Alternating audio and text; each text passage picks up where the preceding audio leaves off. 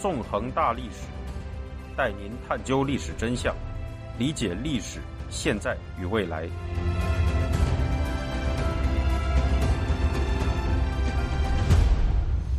大家好，欢迎大家收听《纵横大历史》，我是主持人孙成。今天我们将进行香港历史系列节目的第五讲《光怪陆离上》，带您继续回顾香港的过去。在之前的四讲中，我们从香港古代漫长的自由传统开始说起，一直讲述到了二十世纪初的香港历史。我们了解了香港英式自由政体建立的经过，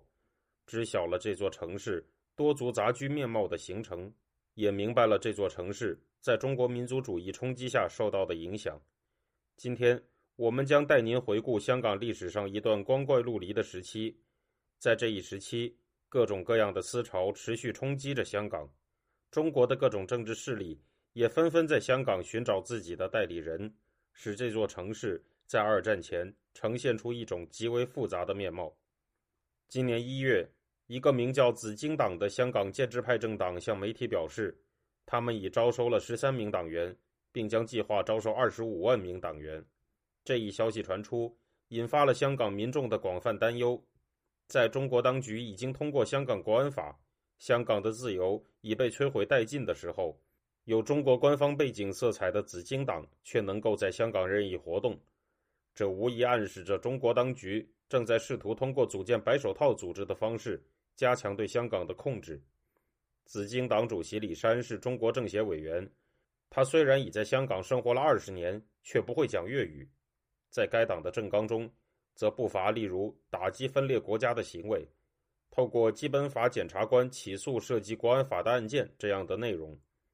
李山在接受媒体采访时也表示，紫荆党的颜色就是爱国，与其他亲北京的政党目标一致，是同路军。事实上。包括中共在内的各种中国政治势力在香港利用代理人乃至白手套以满足自身目的，是一个持续了上百年的传统。早在二十世纪前期，这一情况便已存在了。那么，就让我们将目光转向二十世纪前期的香港，看一看那时的香港发生了什么吧。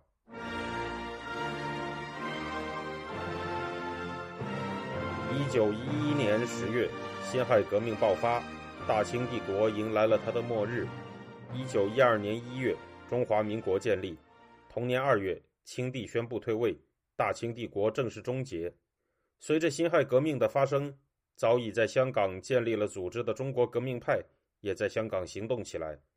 随着大清帝国统治的瓦解，中国民族主义的思潮鼓动着部分持亲革命派观点的香港居民，他们纷纷走上街头。开始袭击清国开办的中国银行及保皇派在香港的喉舌商报报社，取下了这两处悬挂的大清帝国黄龙旗，宣示着自己的反满主张。在反满活动之外，激进的亲革命派民众也开始认为，既然满洲人的统治已经终结，那么下一个要攻击的对象就是西方人。南华早报和世面西报的华人员工因此发起了反对西方人的罢工。街头的民众则有人喊出了“香港回归中国”的口号。这场由辛亥革命引发的中国民族主义狂潮，在香港持续了一年多的时间。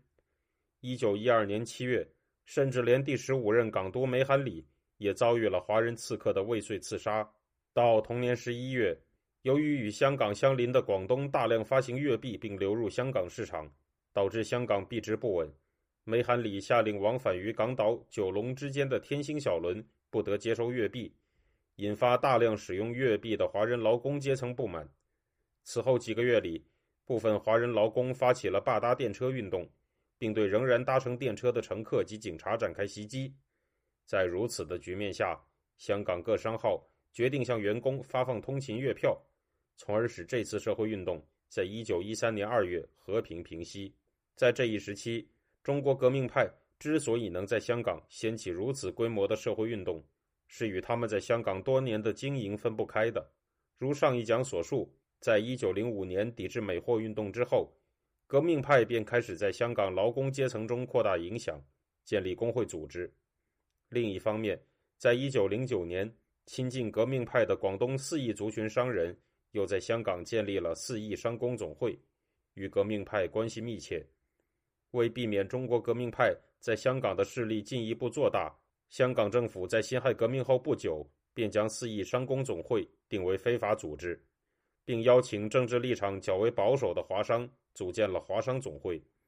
到一九一三年，由于香港亲中国革命派人士的激进排外活动已持续了一年有余，大部分香港市民对他们感到了厌倦。这次辛亥革命引发的中国民族主义浪潮。就在香港消退了下去。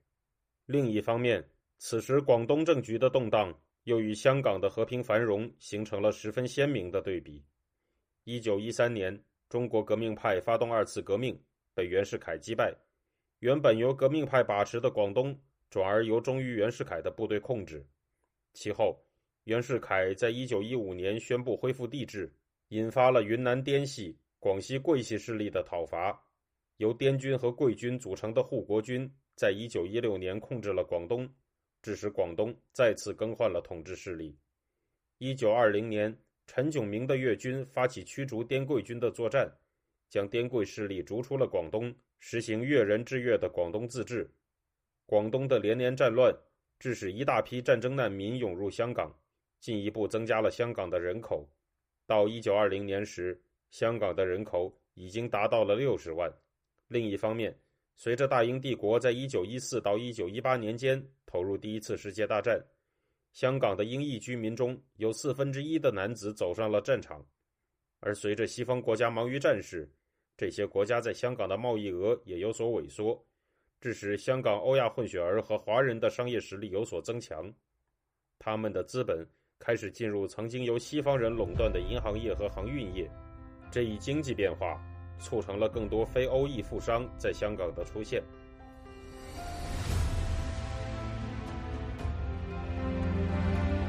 听众朋友，您现在收听的是自由亚洲电台纵横大历史栏目，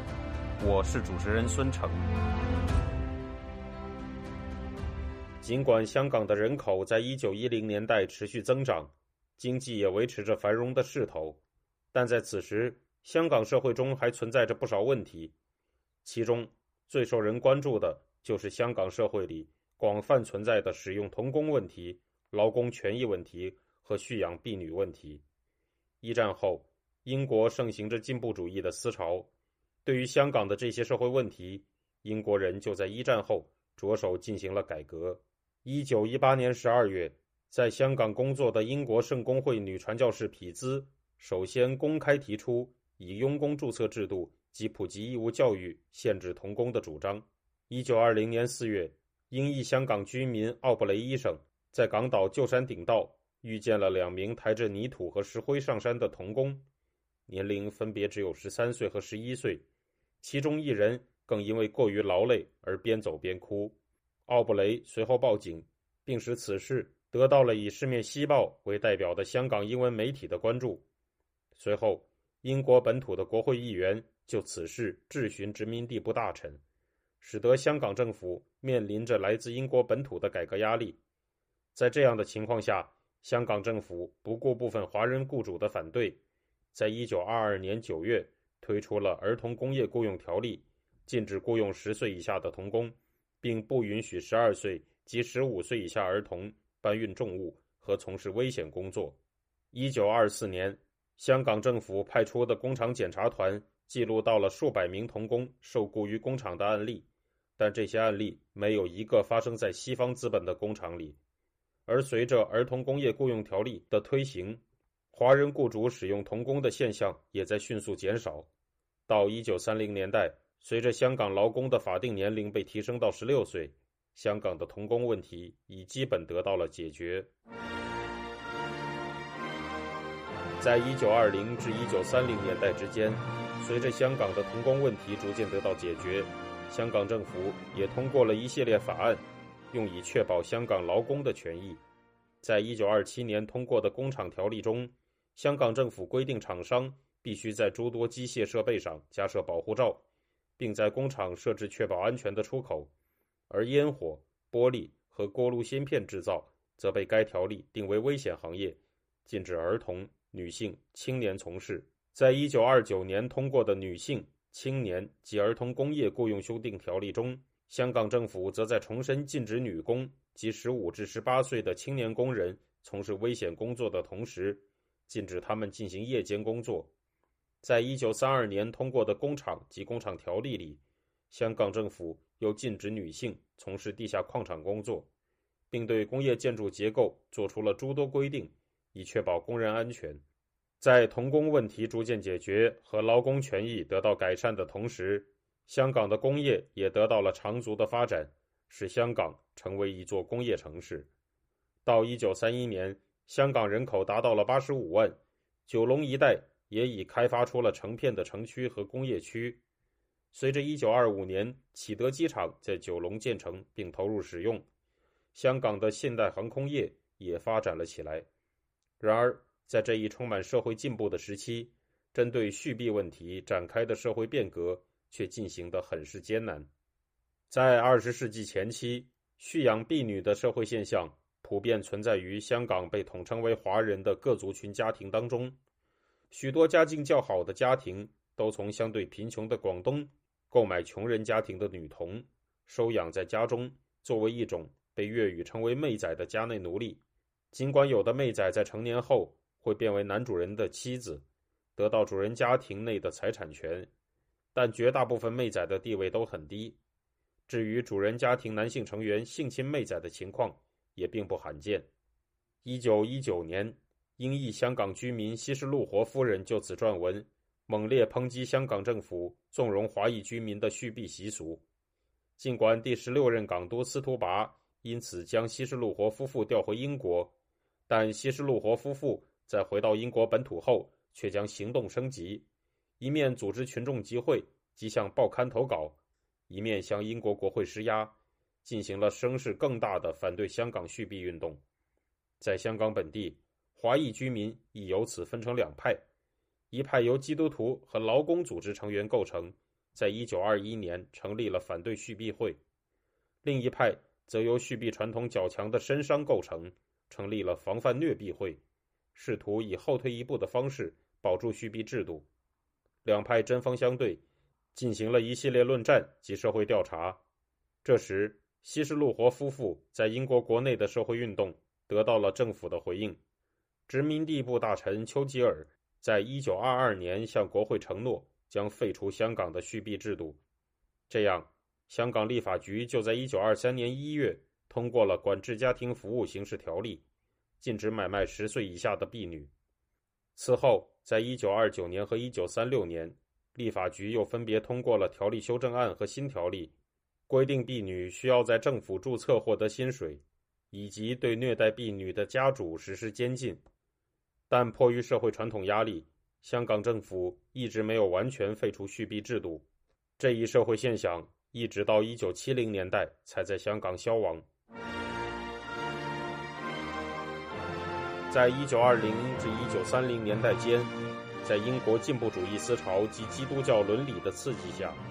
香港社会基本解决了童工问题，改善了劳工和婢女的权益，而这些社会变革。则有赖于香港的社会活动家和民众广泛调查、动员舆论、组织集会和团体，从而形成强大的社会诉求，进而引发政府的积极回应，从而形成公民与政府之间的良性互动，在此基础上解决问题，促进社会的改善。可以说，香港的公民社会运动在这一时期开始变得成熟了。然而，在这一时期，共产集权势力的身影也出现在了香港。在共产国际的操纵下，一股极权主义势力在香港兴起，成为了共产集权阵营的白手套。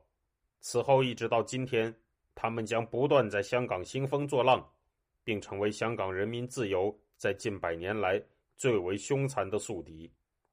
一九二零年代，他们在香港首次登场，就将香港人民和香港的自由带入了一场前所未有的重大危机中。